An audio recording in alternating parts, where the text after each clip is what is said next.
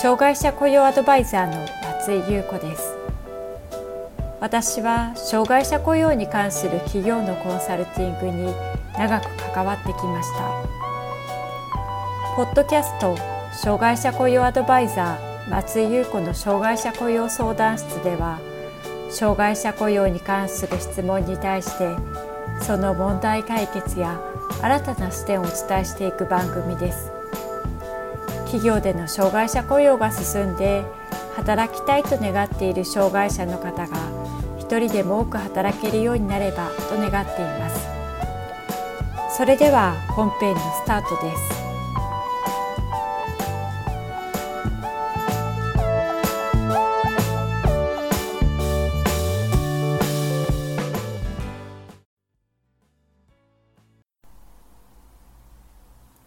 障害者雇用アドバイザーの松井優子です。今日は障害者雇用に前向きに取り組んでいるのに採用方法で困っているという方からの質問に答えていきたいと思います、えー、まずは障害者雇用に前向きに取り組んでいるということをお聞きできてあのすごく嬉しいです。なかなか前向きに取り組むのが難しいという企業や担当者の方が多いのでこういうポジティブな意見をいただけるとこちらもすごく励みになります。で障害者雇用の募集方法についてはいろいろなものがありますので今日はその募集方法についてお伝えしていきたいなと思います。で多くの企業の方が取り組んでいる方法としてはハローワークの求人募集またはハローワーク主催の合同面接会という方法をあの取っているところが多いんじゃないかなと思います。でどうしてハローワークの経由のものが多いのかっていうとあの多くの企業の方はあの本気で障害者雇用を進めなければいけないという状況にあのなったりすることが多いのがハローワークの雇用指導官の訪問だったりとか、まあ、行政からの連絡だったりすることが多いと思うんですよね。だからどうしてもあのハローワーク経由からの情報が中心になりがちなんですがでも他の、えー、ハローワーク以外のあの募集の方法もありますのでそれについては後ほどお伝えしていきたいと思います。でハローワークの求人というのは一般の求人と変わりません。あの企業がハローワークに登録すると求人票が掲載されてそして応募者の方がえハローワークで紹介状を発行してもらって紹介状を持って面接しに来るという流れになります。特別支援学校などを通してあの実習して採用する場合には指名求人っていう方法があるんですが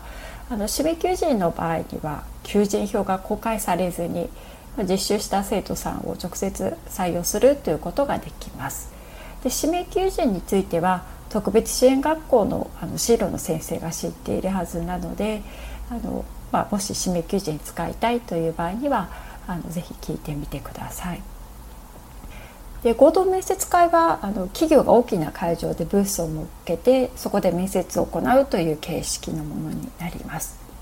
で地域によって若干異なるんですけれどだいたい年に数回開催されることがあの多いかなと思います。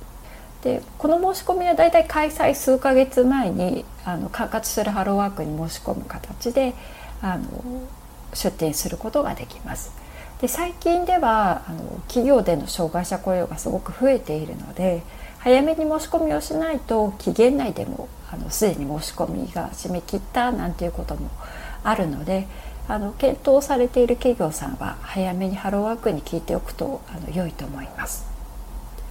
でちなみにハローワークで障害者雇用に対するあの問い合わせとか何か聞きたいなという時にはあの基本的には障害者雇用の専門官のあの雇用指導官に、えー、お話を聞くようにするといいかなと思います。求人票を作っている窓口では実質的にあの紹介状の発行が中心になるのであの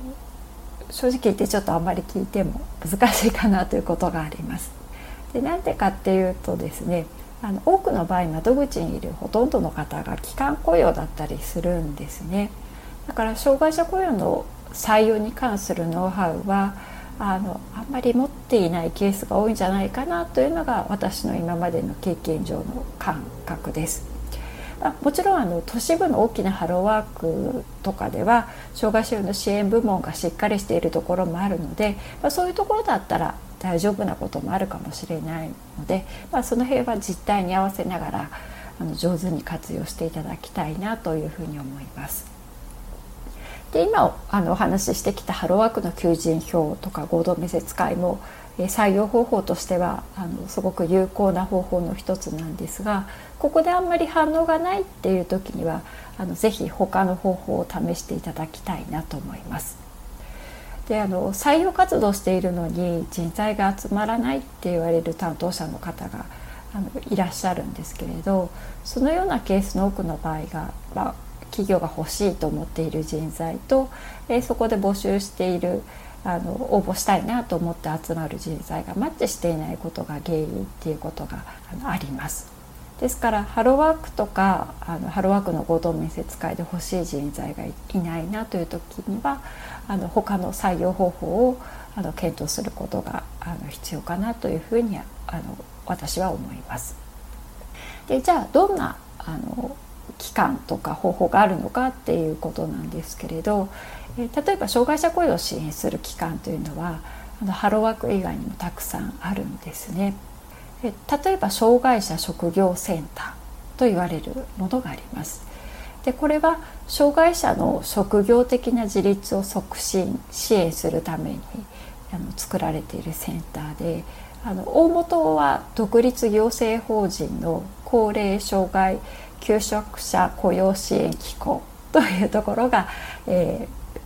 ー、運営している統括しているところです。で各都道府県に1箇所以上あのこの障害者職業センターというのはあのありますので、まあ、ぜひここを活用してほしいと思います。でここのあの職業センターというのは障害者雇用促進法に基づいて職業リハビリテーションの実施それからアドバイス援助を行うということが決まっていますのであの、まあ、非常に、えー、そういったものに特化している機関というふうに考えていただいてあの大丈夫です。職業センターではあの企業の支援もするんですけど障害者本人の、えー、支援もすることもあります。で割と最近ではですねリワークに力を入れているのでうつとかの双極性の方えー、高次の機能障害の方が割とそこで訓練されていることが多いんじゃないかなと思います。それからですね就労移行支援事業所というものがあります。これは障害者総合支援法のサービスの一つとしてあの位置づけられているあの事業所になります。でここにはどんな人が来ているかというとあの就労希望する65歳未満の障害手帳のある方が利用しています。であの来られる方というのは一般就労を目指してあの実習したりとかあの適正に合った職場探しそれからあのその中で実習したりして訓練していますので、まあ、非常に就職に近い方たちがあのたくさんいる、えー、ところになります。で事業所によってあのかなり特色がある訓練内容をしているのであとカラーとかも割とその事業所によって違いますのでちょっと気になる就労移行支援事業所があればあの一度見学に行くと雰囲気が分かっていいんじゃないかなと思います。これは私の個人的な感覚なんですけれど同じあの就労移行支援事業所の運営母体でも、まあ、なんとなく事業所によってカラーが違うなと思いますので皆さんのいらっしゃる企業のカラーに合う、えまたはこう仕事内容に合う訓練をしているあの就労移行支援事業所を見つけていただくといいかなと思います。それから、えー、障害者就業生活支援センターというものがあります。でこのセンターというのは就業と生活支援の間にあの黒いナッツがついている名称になる機関なんですね。ですから中ポツなんていうふうに呼ばれることもあります。でこの障害者就業生活支援センターというのは地域の福祉を担っている機関で各市町村レベルで設置されているものになります。で名前にあるように就労とあの生活の両方をサポートするセンターになっているので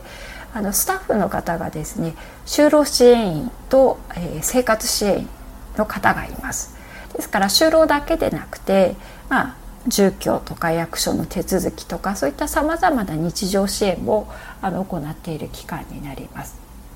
で都市部の中ポツっていうのは割とあの近くに就労移行支援事業所がたくさんあるケースがあの多いので日常支援の方があの力を入れているというか主力にしているところが多いかなというふうに思いますが、まあ、そうでない地域はあの中ポツでもあの就労支援やってるところも多いので、まあ、そういうところに行くといいかもしれません。で生活面の方も合わせて支援することが多いので、まあ、総合的にいろいろなあのその障害者の方の情報を持っているケースが、多いかなというふうに私は感じます。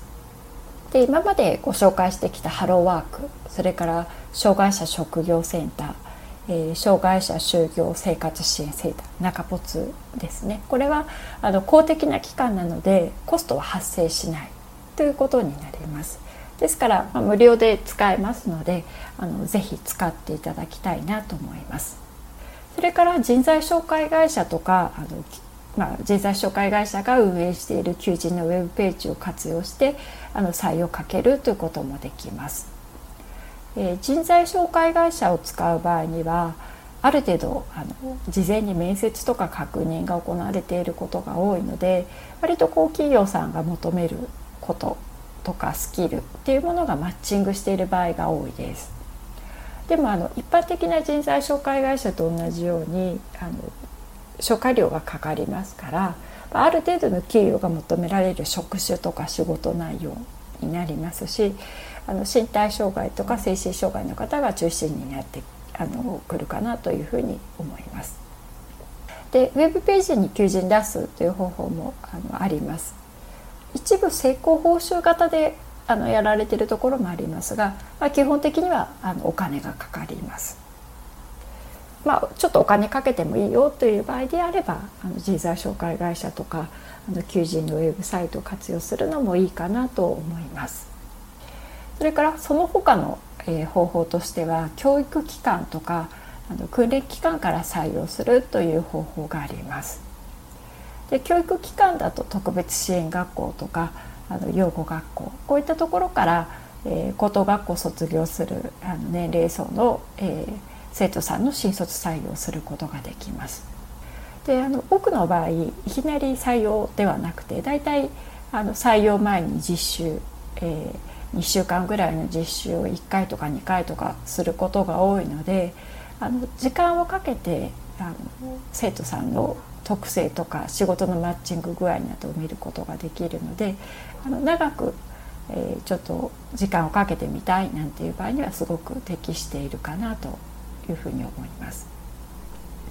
それから他のそういう訓練機関としては障害者職業能力開発校というものがあります。これは略して脳開校なんていうふうに呼ばれることが多いんですがこういうものそれから国立職業リハビリセンターといったような各種学校があります。でこういったものはですねあの障害者の能力に応じた職業訓練を行う学校となっています。あの以前は割と知的とかあの身体の方中心であの訓練する学校が多かったんですが最近は精神障害をあの対象としている学校もあの徐々に増えてきているかなというえ感じです。で障害種別によってコースがいろいろあってあの、まあ、中にはウェブとか CAD とか、まあ、清掃とかそういった専門的なコースがあったりしますので、まあ、少し専門的なあのスキルを持った人を採用したいなんていう場合にはこういうところをあの使うといいかなと思います。でこういうふうにあの就労を希望する障害者の方それから障害者を雇用したい企業の間にはあの障害者雇用を支援する機関とかあの学校訓練機関がすごくたくさんあるんですね。ですからあの一つのところで採用かけていい人が集まらなかったからああもう難しいんだって諦めてしまうんではなくてあなたの会社に合った支援機関とか訓練校を見つけて是非活用していただきたいと思います。えー、本日の障害者雇用相談室は以上になります。聞いてくださってありがとうございました。障害者雇用相談室ではあなたの会社の障害者雇用に関する相談を受け付けています。こんなことが聞きたいというテーマや内容がありましたら障害者雇用 .com のホームページにあるアドレスへお寄せください。お待ちしております。